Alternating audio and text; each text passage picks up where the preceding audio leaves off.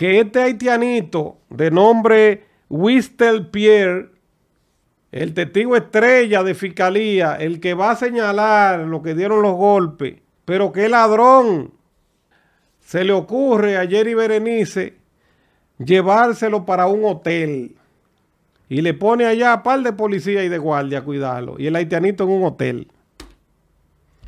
Se cayó el caso de David porque el haitianito se le fue a Jenny, se le fue a los guardias, se le fue a los policías y, el haitianito ahora no aparece.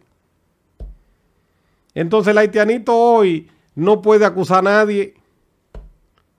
Y, y, dónde diablo será que uno vive? Y a Jenny no se le ocurrió que ese haitianito podía estar en la cárcel de fiscalía.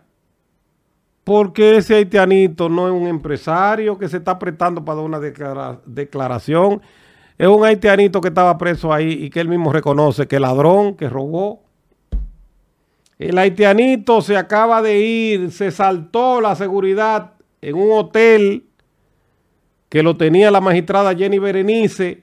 Y esto que yo le estoy diciendo a ustedes, no lo sabe el país. Se está conociendo la medida y el Ministerio Público ahora no haya cómo va a salir a camino porque no tienen al haitianito. Y no se sabe cómo va a pasar esto ahora. Y entonces se quedó el Ministerio Público sin su testigo clave.